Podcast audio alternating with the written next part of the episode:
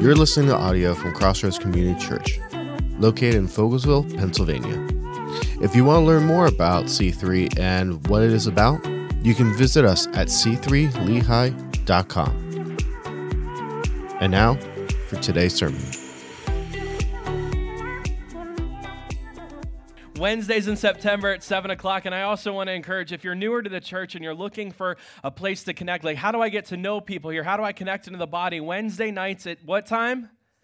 There you go. It's 7 p.m. Um, this Bible study is just an awesome time for us to not only dive into God's Word and hold one another accountable through it, but an opportunity for us to get to know one another in the body of Christ. Because what we do is at the end of the video series, we gather into small groups, go through the questions, process it together, and also get to know one another. So I want to challenge you to come on out Wednesday nights at what time? 7. At 7 p.m. Awesome. Are you ready for God's Word this morning, church? Amen, amen, amen. Hey, I, I want to give um, kudos to, to a few different groups out there as we turn to Ephesians chapter 4 this morning. That's Ephesians chapter 4. Um, over the past couple works, we've been discussing the fivefold ministry gifts, the gifts that Jesus has given to the church for the sake of building up the church and equipping the church. Well, real quick, who's the church? We are. So these gifts are used to build and equip us to do what? To serve Him, to do the work that He's called us to do. And over the past couple weeks, we've been going through these categories of gifts. And I just want to brag on our church for a moment. Um, week one, I believe we started with uh, evangelism. And last week, I was overwhelmed with the amount of people that said, Hey, come on up to me and meet my friend, my neighbor, my coworker, my family member. Like, we're already on the pathway to evangelism. Praise God.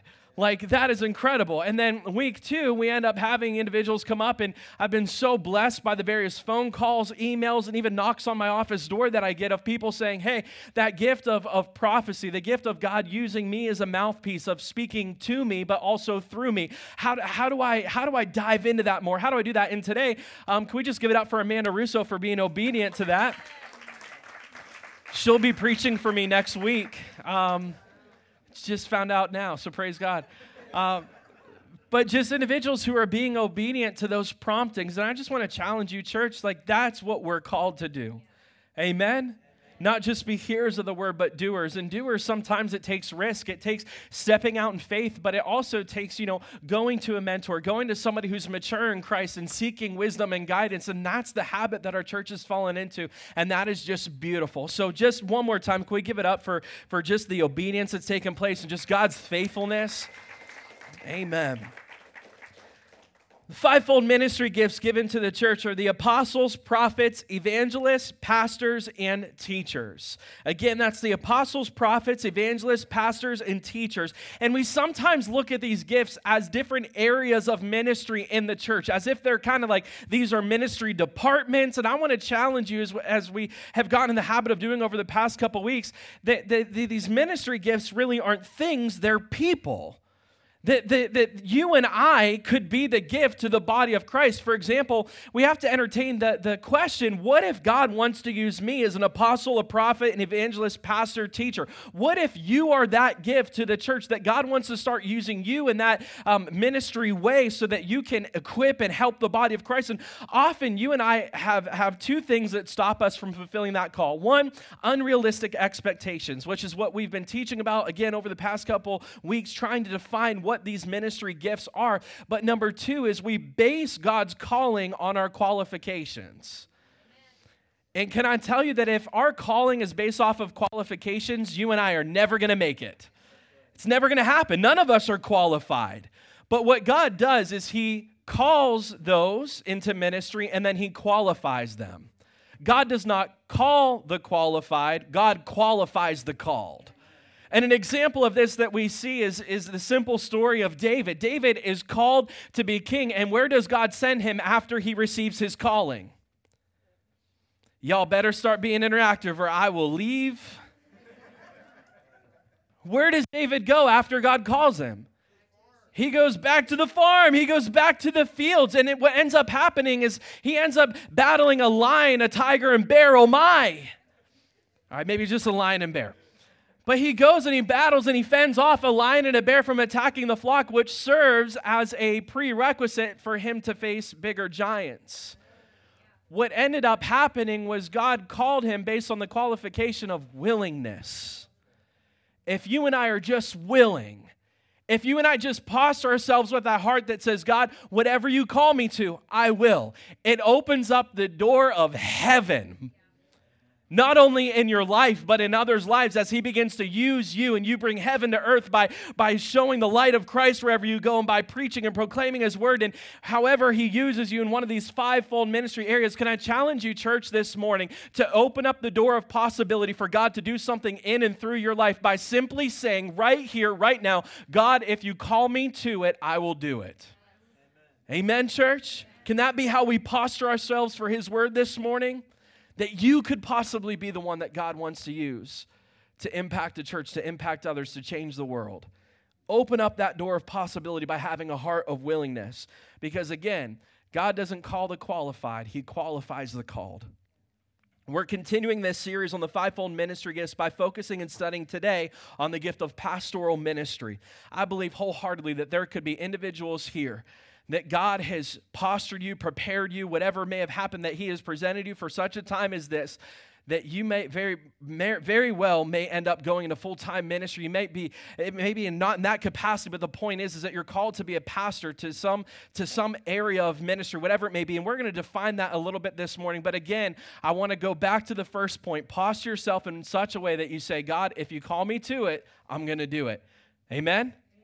Ephesians chapter 4, verses 11 through 16. That's verses 11 through 16. So Christ himself gave the apostles, the prophets, the evangelists, the pastors, and teachers to equip his people for the works of service so that the body of Christ may be built up until we all reach unity in the faith and in the knowledge of the Son of God and become mature, attaining to the whole measure of the fullness of Christ. Verse 14. Then we will no longer be infants tossed back and forth by the waves and blown here and there by every wind of teaching and by the cunning and craftiness of people and their deceitful scheming. Instead, speaking the truth in love, we will grow to become in every respect the mature body of Him who is the head, and that is Christ. From him, the whole body, joined and held together by every supporting ligament, grows and builds itself up in love as each part does its work. Would you pray with me? Dear Heavenly Father, we, we love you, Lord. We thank you for your word. And God, I pray this morning that once again, as we gather here together in your name, that as we read and listen to your word, God, that it would become a real life experience. Lord, that it would take root in our lives and that there would be fruit that comes out of this that we never could have imagined because you are the God of the harvest. So have your way here today, we ask in Jesus' name. And everybody said, Amen. Amen. The fivefold ministry gifts given to the church, the one that we're talking about today, as I already mentioned, is pastor we're going to discuss this because, well, there's a few reasons. One, I feel like sometimes we have unrealistic expectations for what a pastor does or what he should look like or what he or she is called to do. So that's reason number one. And reason number two is I've already discussed. I believe that there are pastors sitting here today. Turn to your neighbor and say, You could be one. Some of you are like, No, no, no. Don't shut it down. We just talked about leaving the door open. The word pastor, let's define what pastor is so that you and I can understand that. The word pastor is translated from the Greek word poimen, which means shepherd. Pastor literally means shepherd. Pastor is a functional title of the shepherd. It is what he does. He or she is a steward, a manager of God's resources in Jesus' flock. It means that they are the feeder, protector, and ruler of the flock of men. Paul says that these gifts bring the body of Christ into maturity, and he gives these different, um, um, um, different analogies where he's saying, once you were an infant and you were tossed to and from, but now you're maturing Christ. And the reason why I feel it, it's, it's necessary to point out this specifically is because there's a lot of parallels between what Paul is talking about and what a pastor is called to do, and that's to bring the body of Christ into maturity. Is this making sense this morning? Don't get quiet on me. What is an infant in Christ? Paul says it's someone who's tossed back and forth by the waves of various doctrines and beliefs, running from every wind of teaching and falling into the craftiness of people. Can I tell you that this verse, this point, has come to life over the past couple years? With all of the different false doctrines that have come to service and here's what's so scary about these false doctrines is often they hijack and steal a christian principle and then use it for a godless purpose and what's ended up happening over the past couple years is there have been many Christians who have been deceived because they followed a secular movement. And by secular, I mean godless. It has nothing to do with Christ. And they've started following a secular belief because they hijacked a Christian principle and then used it for an alternative purpose. Paul's saying that those who are new to Christ, those who aren't mature in their relationship with Christ, that they kind of follow these movements. That whatever comes to surface, their doctrine, that they're, they're just going after it, that they're dedicating themselves. Whereas Paul is saying those who are mature in Christ, they're so familiar with Jesus, they're familiar enough with his word that they can tell a counterfeit. You know how bank tellers are study for counterfeits? They study the authentic cash bills. They don't go through all of the false ones. They look at the real ones so that they're able to tell and not be deceived by a false one. So it is with Jesus that when you and I are close enough to Jesus, when we're investing into our relationship, when we're running after Him, when we're digging into the Word of God, you and I are therefore enabled, empowered to be able to tell what is a counterfeit, what is not of Him, what tries to deceive us. And Paul would say, that those who are able to understand by filtering the world and doctrines and truth through the word of god if they're able to filter it through the word of god that that would qualify them as a mature christian because they're not shaken by all these different doctrines in this analogy, Paul is specifically addressing false doctrine that most mature Christians in Jesus know is false. It's kind of like this. Paul is saying that, you know, when you're a child, it's easy to play jokes on you because you don't know any better. How many of you have ever messed with your kids? Come on, somebody. I got your nose. And they're like, whoa, he did it. They're easy to deceive because they're naive. They don't know any better. That's just the state that they're in as they grow and mature. And Paul is equivocating this analogy to that saying when you're not rooted in your relationship with Jesus, when you're not growing, when you're not becoming mature, it's you're kind of easy to mess with because you don't know any better. Pastoral ministry is leading the flock to understand that Christ didn't just die to save you, he died to dwell in you. He didn't just die to save you. We often think of in terms of our relationship with Jesus, oh, oh, I can't wait to get to heaven. And don't get me wrong, neither can I. But did you know that you can experience a little bit of heaven here on earth? as you engage in your relationship with Jesus, that you and I don't have to wait till we're dead to experience Him. That He's alive and well here, and through that experience, through that understanding and growing in His Word and our relationship with Him, that's how you and I become mature. Amen, church? So let's talk a little bit. Why does pastoral ministry exist? What should a pastor, pastoral ministry look like? Well, pastors, simply put, they must do the work of a shepherd. When you read through scripture and you look at the work of the shepherd, that's what pastors are called to do. Number one, the shepherd must lead the sheep to the chief shepherd, who is Jesus. 1 Peter chapter 4 verse 5 and when the chief shepherd appears you will receive the crown of glory that will never fade away the chief shepherd, that's the man who's in charge. That's the one that all the lower level employees, pastors, go to. Why? Because he's their authority figure. He's also their example. He sets the standard for the other uh, ha- uh, ranch hands, work hands, other shepherds. He sets the example for them to follow. He's the one who determines their work and so on and so forth. The objective of a shepherd is to honor and serve the master and grow the flock. This is why we preach the gospel of Jesus because when you meet the chief shepherd, when you experience his love and his care and his provision, you don't want anything else in life as we just sang, nothing else compares to it. Shepherds have been given a tool in order to complete this task. This tool has various purposes that we're going to discuss briefly. This tool is called a shepherd's staff. To understand the role of a pastor, we have to understand the role of a shepherd. To understand the role of a shepherd, we have to look at what tools God has given them. Shepherds use the crooks to draw the sheep close to themselves in the flock. Throughout the book of Romans and Corinthians, Paul is shepherding the flock. He's teaching the fact that we need one another. We all have gifts and abilities, that we need one another so that we can hold one another accountable, come under the authority of Scripture, grow together, serve one another, be the church, plug into another, excuse me, the extended body of believers. When Christians are not a part of the community of believers, it puts you at risk.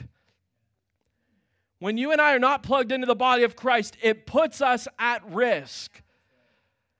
Best illustration that I could find to exemplify this is this picture, if you can go ahead and show it. This is kind of what it's like when you and I aren't plugged into the body of Christ. See how the herd is kind of protecting one another in the background? And when you and I are living away from the herd, the community, the body of Christ, when you and I are trying to do this thing called solo Christianity, which isn't found in Scripture, by the way, when you and I are trying to do lone wolf Christianity, it makes us an easy target where we're separated from the flock, we're separated from the herd. And I hear it all the time Pastor, why do I need a church if I attend online? Can I humbly say, that you cannot experience what we experience here together in person online.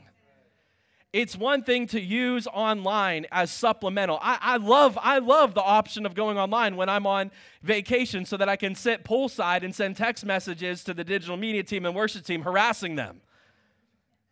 One of the gifts that God has given me, harassment. And it's amazing because I can sit there, but I can also be ministered to and connect with the body to a degree because I'm away and I'm not able to attend in person. And I want to challenge you again that I love the online option, but the body of Christ was made to meet and gather like this in person. When you're online, you don't get to experience those beautiful moments where you're in prayer during worship and somebody comes up and puts their hand on your shoulder and says, I just felt led to pray. It's hard to hold one another accountable when you're never around. Being online is supposed to be supplemental, but it's not how you and I do this thing that we call living for Christ. Ezekiel chapter 34, verse 5 says it so clearly. They were scattered for lack of a shepherd, and they became food for every beast of the field and were scattered. This is the risk that you and I run when we're not gathering together. I've often heard the statement, I can love Jesus without being a part of a church. And that's kind of like saying, I can be a mechanic, a car mechanic, and never work on a car. You might have the certification, but it doesn't really mean a whole lot until you start living it out. And so it is with Christianity. You might have the title Christian, you might have put your faith in Jesus, but when that relationship with Him really comes alive is when you connect to the body of Christ, His body. Amen, church? Come on, somebody. Scripture says to live out the Word of God. A part of being a Christian follower is living out the Word of God, and that means we are connected to one another. Turn your neighbor and say, I'm connected to you.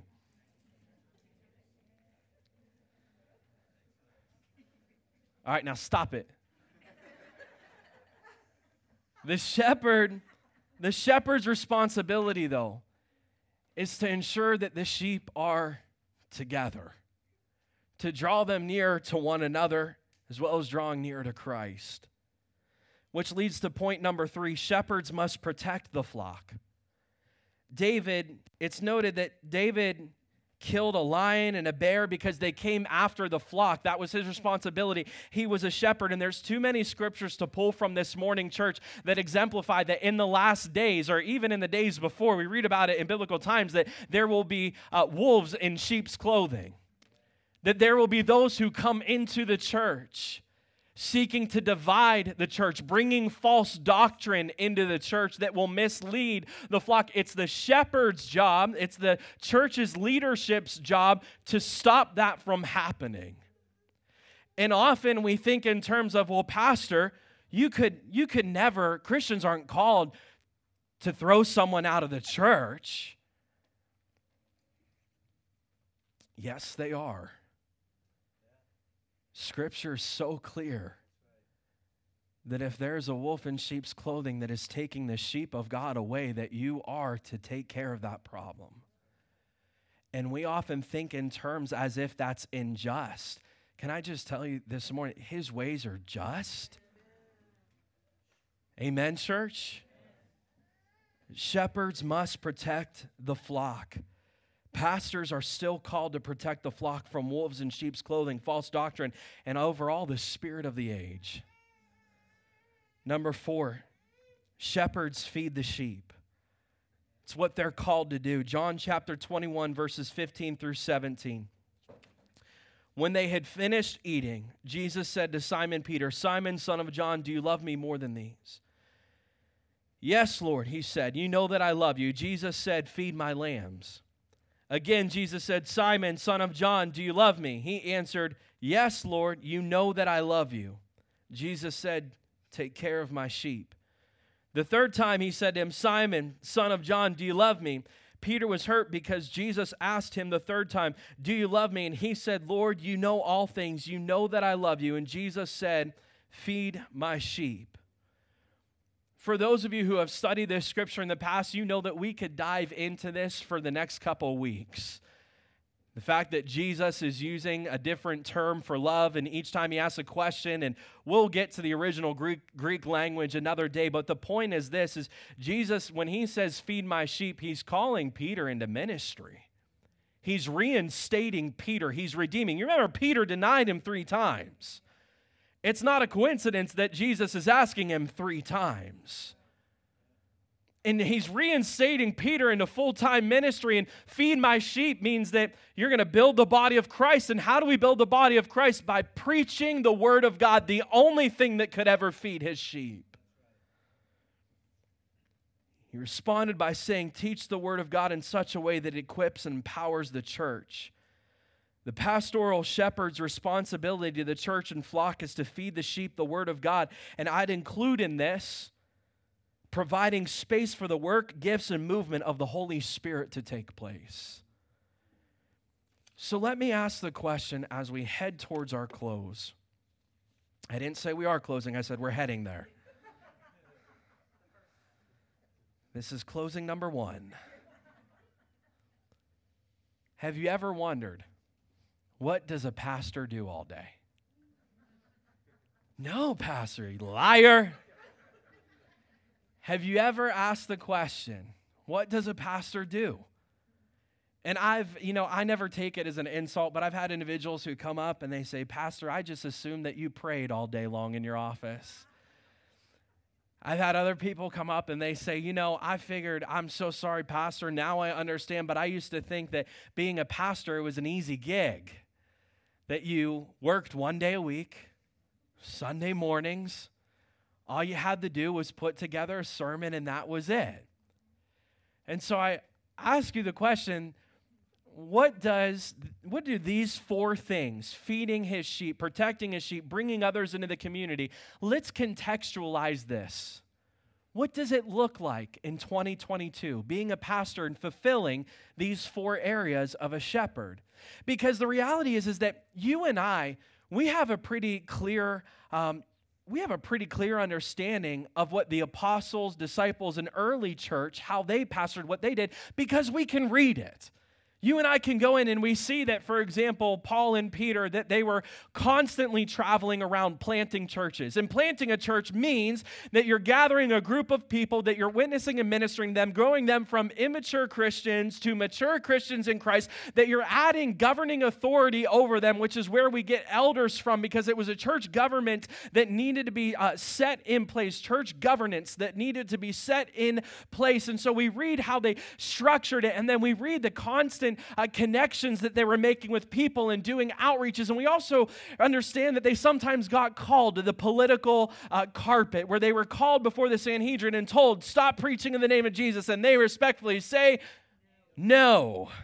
And we know that they faced backlash from that and pressures. And we know that there was a lot going on within the church between dealing with various different personalities and growing people who come from various religious backgrounds and trying to get people to understand that we're no longer saved by the law, we're saved through grace, but we're still called to uphold his commands. And all of these points are being taught. And meanwhile, the, the first generation, I would call them the first generation pastors, disciples, apostles, they're going through trials, and more so than church divisions and those who are falling away from the Lord, which Paul says, he says, I've received all of these beatings, and yet I still face the pressure where I care so much about the church, but they're growing, and there's something called growing pains. And we understand through Scripture what being a shepherd looked like in the early New Testament church. So, would you allow me the ability this morning, church? Can I contextualize what being a pastor looks like in 2022 a little bit? This isn't the complete list. But this is kind of what a pastor does in 2022. And understand that anytime I use the word organize, what I'm talking about is reaching out to people, allowing schedules to align, and going through uh, making sure that not only everybody can gather, but challenging people, growing people, making sure that there's events on the church calendar. And, and we'll get into that. But organize kind of means it's like this I could say that, you know, um, a, a, a different ministry leaders helped organize Sunday morning. And what that means is think about what it takes to come here on a Sunday morning. You probably come here on a Sunday and you're greeted by somebody in the parking lot, you're greeted by another person at the door who might help you down to the kids' ministry area where you check in a person and then you take your kids to class, you come up, sit in service. There's an awesome worship service. Don't we have an awesome worship leader? Isn't Mike awesome? sings a, sings a couple powerful songs. Then we get into the Word of God, we go home, but we never stop and think about the fact that those parking lot attendants went through training that somebody had to write the curriculum for and teach them and then schedule them and find out what works for them. And then same thing with the people who stand at the door, that they went through training and background clearances for to be in our kids area. And then they had to be trained and equipped to do the work. And then you go downstairs, you don't realize all of the scheduling to get people to fulfill those stations and the programs that have been designed to make sure that everything is up to date so that you can check your child in. And then all of the curriculum that was organized and the hours that went in. And yet I can solidify and keep on going about about how Mike meets for worship practices and studies the music and hands it out to the worship team. Then they practice and then they put it together. And we could go on, but I could summarize all of that up by saying we organize the Sunday. So when I use the term organized, please take that into consideration. What does a pastor do in 2022? A pastor spends time each week writing biblical sermons that connect with the culture and ministry context of a church while also taking in consideration the church's personal needs and where they are at as a congregation leads weekly Bible studies and studies the curriculum that is taught at those weekly Bible studies, provides ministry for major holidays, Christmas Eve, Easter, Mother's Day, Father's Day, Veterans Day, etc. Plans special holiday services accordingly, such as creating themes, finding ways to connect with guests that will be on the property, communicating to all ministry departments and people involved, and so on. A pastor plans, organizes, and executes church events, ministry programs, and leads outreaches, everything from theme, decoration, supplies, promotion, setup teams, tear down de- teams, etc. The pastor ensures that the church is moving forward in unity, that God's preferred future and vision is being accomplished while also overseeing finances, budgets, manages the facilities and various ministry departments and teams. The pastor develops, empowers, and invests in ministry leaders, seeking to give them insight, direction, leadership to each ministry department and volunteer leader that is present while challenging them in such a manner that it doesn't break them. Managing the yearly, weekly, and seasonal calendars to bring organization to every area of the church. The pastor is always also undergoing personal development by setting aside study time, attending conferences throughout the year, seeking guidance and growth through mentor relationships. A pastor officiates weddings, premarital counseling, funerals, services alike, baptisms, baby dedication, and so on and so forth. A pastor attends to emergency situations at any given time and is always on call to be prepared to handle the difficult situations. I've been in situations where I come home from a long week of ministry and doing whatever God. There was one time when I, I came back from a missions trip and I arrive at home and I get a phone call that one of my students in youth ministry attempted to take her own life. So I check my daughter in on the baby monitor and make sure that she's okay and hug and kiss my wife that I hadn't seen in over two weeks and head to the hospital. If the church is growing, then additional responsibilities such as township meetings, architect meetings, additional board meetings may be required. And without going into the specific intricacies of a pastor's family life being directly attached to his or her position, the inevitable complicated situations that arise culturally or getting into the, any type of form of division within the church and the responsibilities of the pastor in those circumstances, let's minimize all of this by going and just summarizing all of these things into job titles titles. A pastor is a counselor, a preacher, a teacher, a ceremonial officiant, officiant, first responder to emergency situations, team builder, leadership developer, organizer, administrator, biblical curriculum writer, creative content creator, and analyst, church visionary, evangelist, worship leader, small group facilitator, project manager, missions coordinator, and the list goes on. You should try living it, buddy.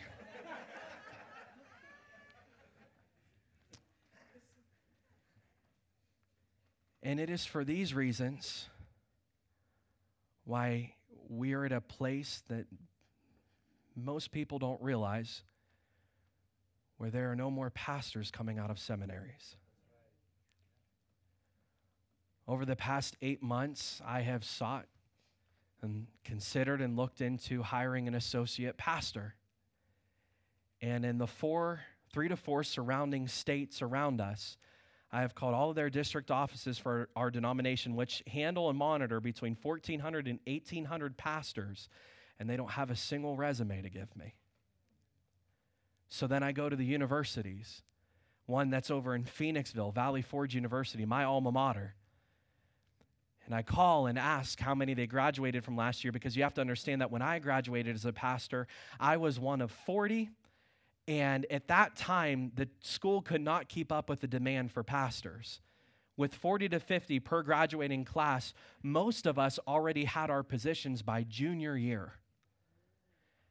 And I call them and I ask how many pastors they graduated last year, and they say three.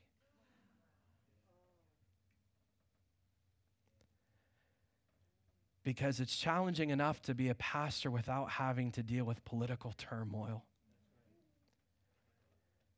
It's hard enough to be a pastor without somebody screaming at you because you don't enforce masks.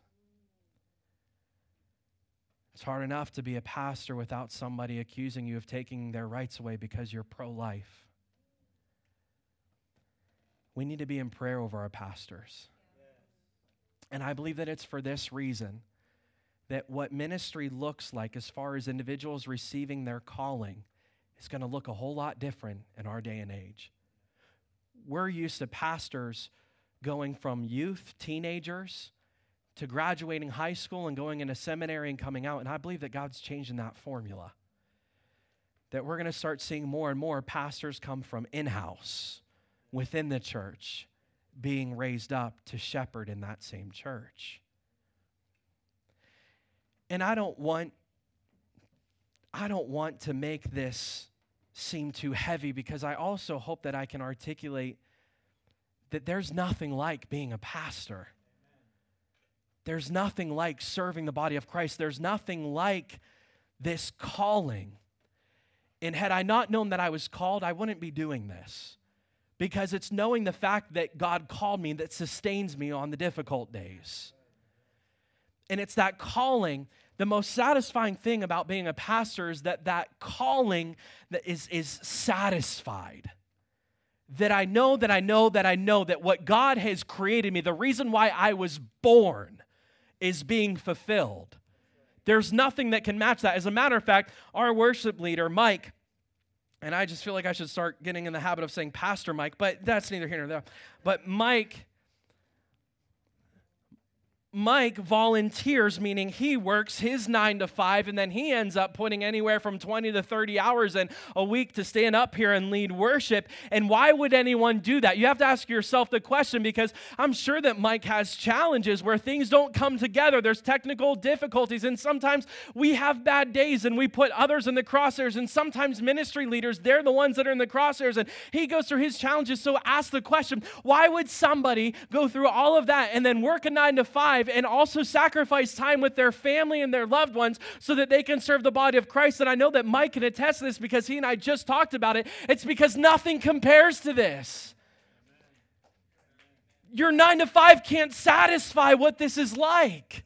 There's no other job, there's no other position. And so it goes where I could go through our entire roster of ministry leaders, people like Lee Predmore, who put in over 30 hours a week voluntarily into our digital media, into the website, into the Facebook, into the notifications, into graphics. Can we give it up for these guys?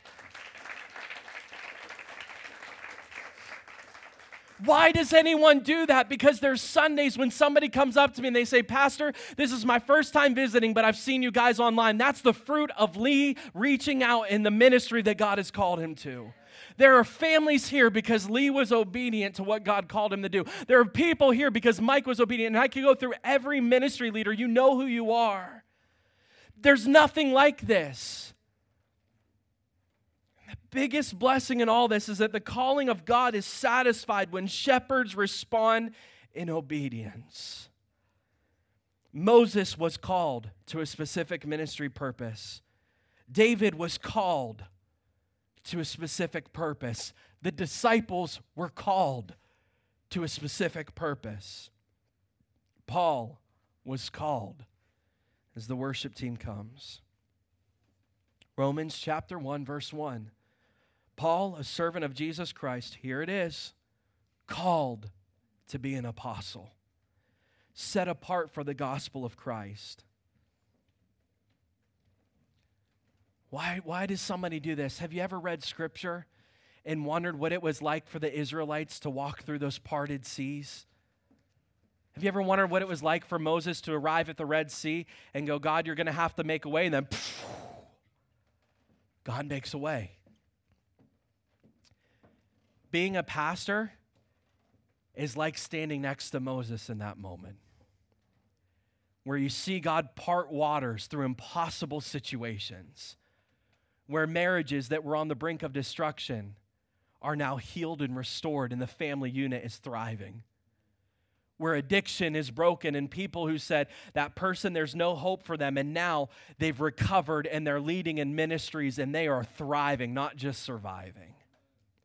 There's nothing like what it's like to be in the room whenever God heals someone. Have you ever read scripture and you're sitting there and you're like, what was it like to stand next to Jesus when blind eyes were open? What was it like to stand next to Jesus when he said, Lazarus?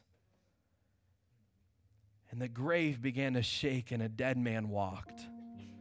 What was it like in those moments? And I can tell you, from a pastor's standpoint, it's like standing next to Jesus when he does it. It's nothing that compares to when I was a youth pastor standing next to a girl who had less than um, 10% of her hearing, partially deaf, and Jesus healed her. And she goes into her school and begins to witness and reach schools. And then she goes to the doctors so that they can verify that she was healed. And they indeed stood there and said, Girl, something crazy happened to you. We've never seen this before. And she goes on to witness to her principal. There's nothing like it. There's nothing like whenever our, one of our own church members comes up front and says, Those things, the tumors that they saw on my back are gone. There's nothing like it. If you've ever read scripture and you wondered what was it like to be in that moment, being a pastor is living in those moments. And it's such an incredible experience that no matter what hell throws at you, heaven has already provided for. And you can't put a price tag on it. You can't pull anybody away from it. Why? Because there's nothing like following Jesus and knowing that what I'm doing is the very thing that God Almighty, the Creator, put me on earth to do. And when you have that knowledge, when you know this is what God called me to, no one can pull you away from it. It has been and will continue to be such an honor to serve as pastor at C3.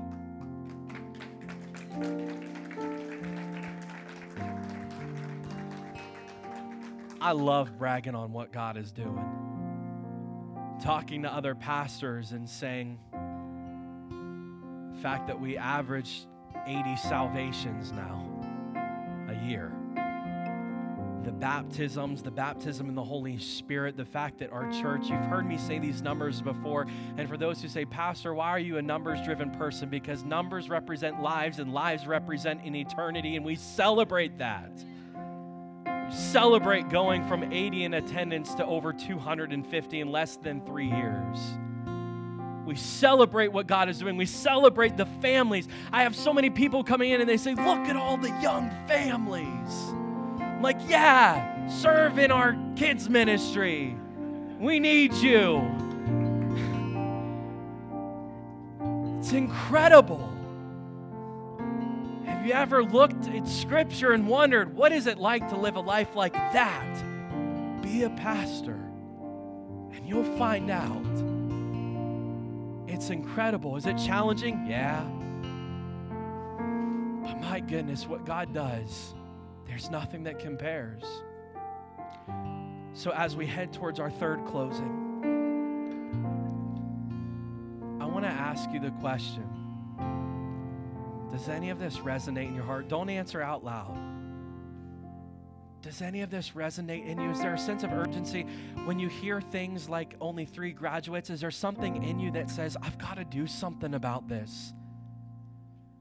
my hope and my prayer is that C3 will be ascending church. Now, please hear me. That sounds great, but I, I also kind of hate it. And here's why I say that because that means we're going to raise up pastors and people for ministry and then we're going to let them go. And I don't want to let go of anyone. Like I love I love our church too much. Stay here forever. Die with me. But if we're going to pray to be ascending church,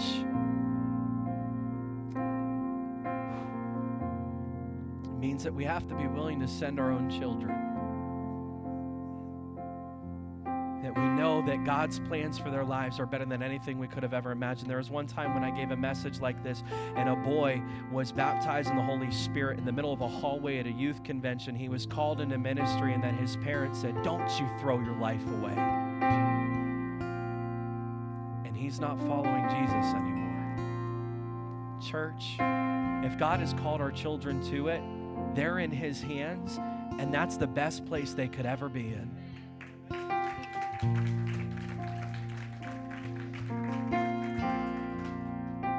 But what if God has called you? You told me at the beginning of service that you would leave that door open for God to walk through, that you would ha- entertain the possibility of what if God has called me to this. Now, don't be a liar.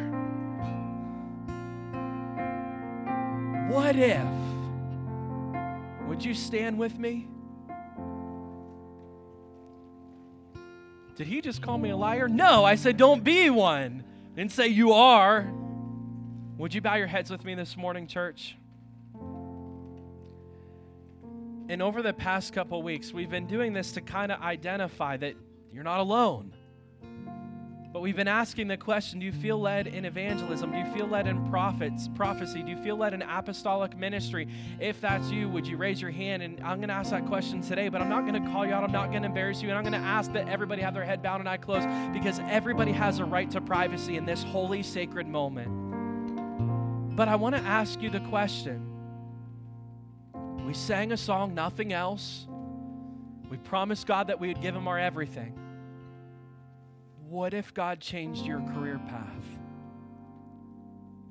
Well, Pastor, I don't feel led in that direction. Okay, well, maybe it's in addition to your career. Maybe God is drawing you towards an official role of pastor in addition to your nine to five. And I want to ask you the question without anybody looking around if that's you, if you feel any kind of conviction, prompting, passion, where you're like, Pastor, that what you've described sounds insane, but it also connects with me somehow. If that's you here this morning, would you slip a hand up?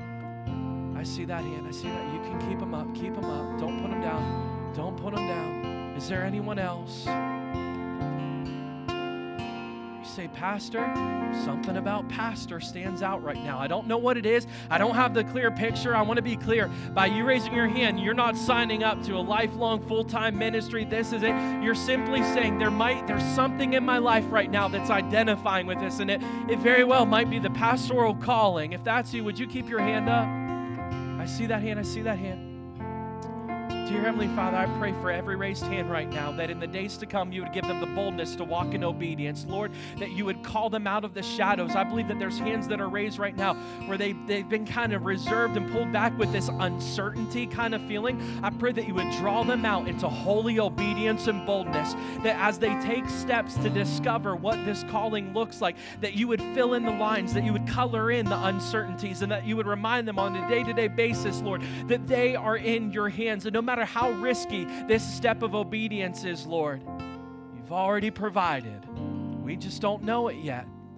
So, Lord, I pray that as we walk and step out in faith, that you will just continue to remind every person that either has their hand raised or raised their hand that you're leading them and guiding them. I ask this in Jesus' precious and holy name. Amen. Now, real quick, before we celebrate what God has done, I'm going to do something a little bit different than I have over the past couple weeks, and that's this.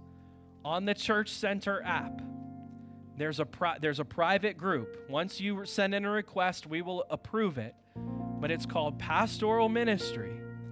For those who raise their hands, I want to sit down in a cohort with you, a group, and process this with you. You're not signing up for anything crazy. You're not, again, it's just for us to sit down and as we've been talking about contextualizing things today, it's for the sake of that. Is it youth ministry, kids ministry, associate pastor? What is it?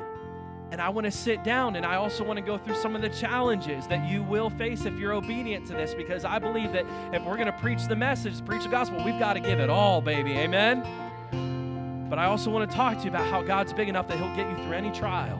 And you'll not just get through it, you'll grow through it where trials prove to be building blocks in your calling and your life. I want that opportunity to sit down in a room of those who have raised their hands today. And I want to talk to you about our denomination has a school of ministry that can put you on a pathway to receive pastoral credentials at a very fair price. And I want to talk to you about what that education looks like if you're serious about this. And if you're serious about this, we will find a ministry, a place for you to serve here and begin to walk in that obedience. Well, Pastor, what if it leads to a dead end? Put it in God's hands. He never leads us to dead ends. If you come to a place where, like, I'm just not sure where to go from here, He'll use that moment to get you to somewhere else. It's just how good He is. And I also, and this is the only time that I will ever threaten someone for raising their hand. I saw you. And if you're in our database, I know where you live. I will find you. That's just like that one movie says I have a skill set. I will find you. Don't make me come looking for you. Willingly, you're being voluntold right now. Put your information in the group. I want to sit down and talk to you about what the next steps look like.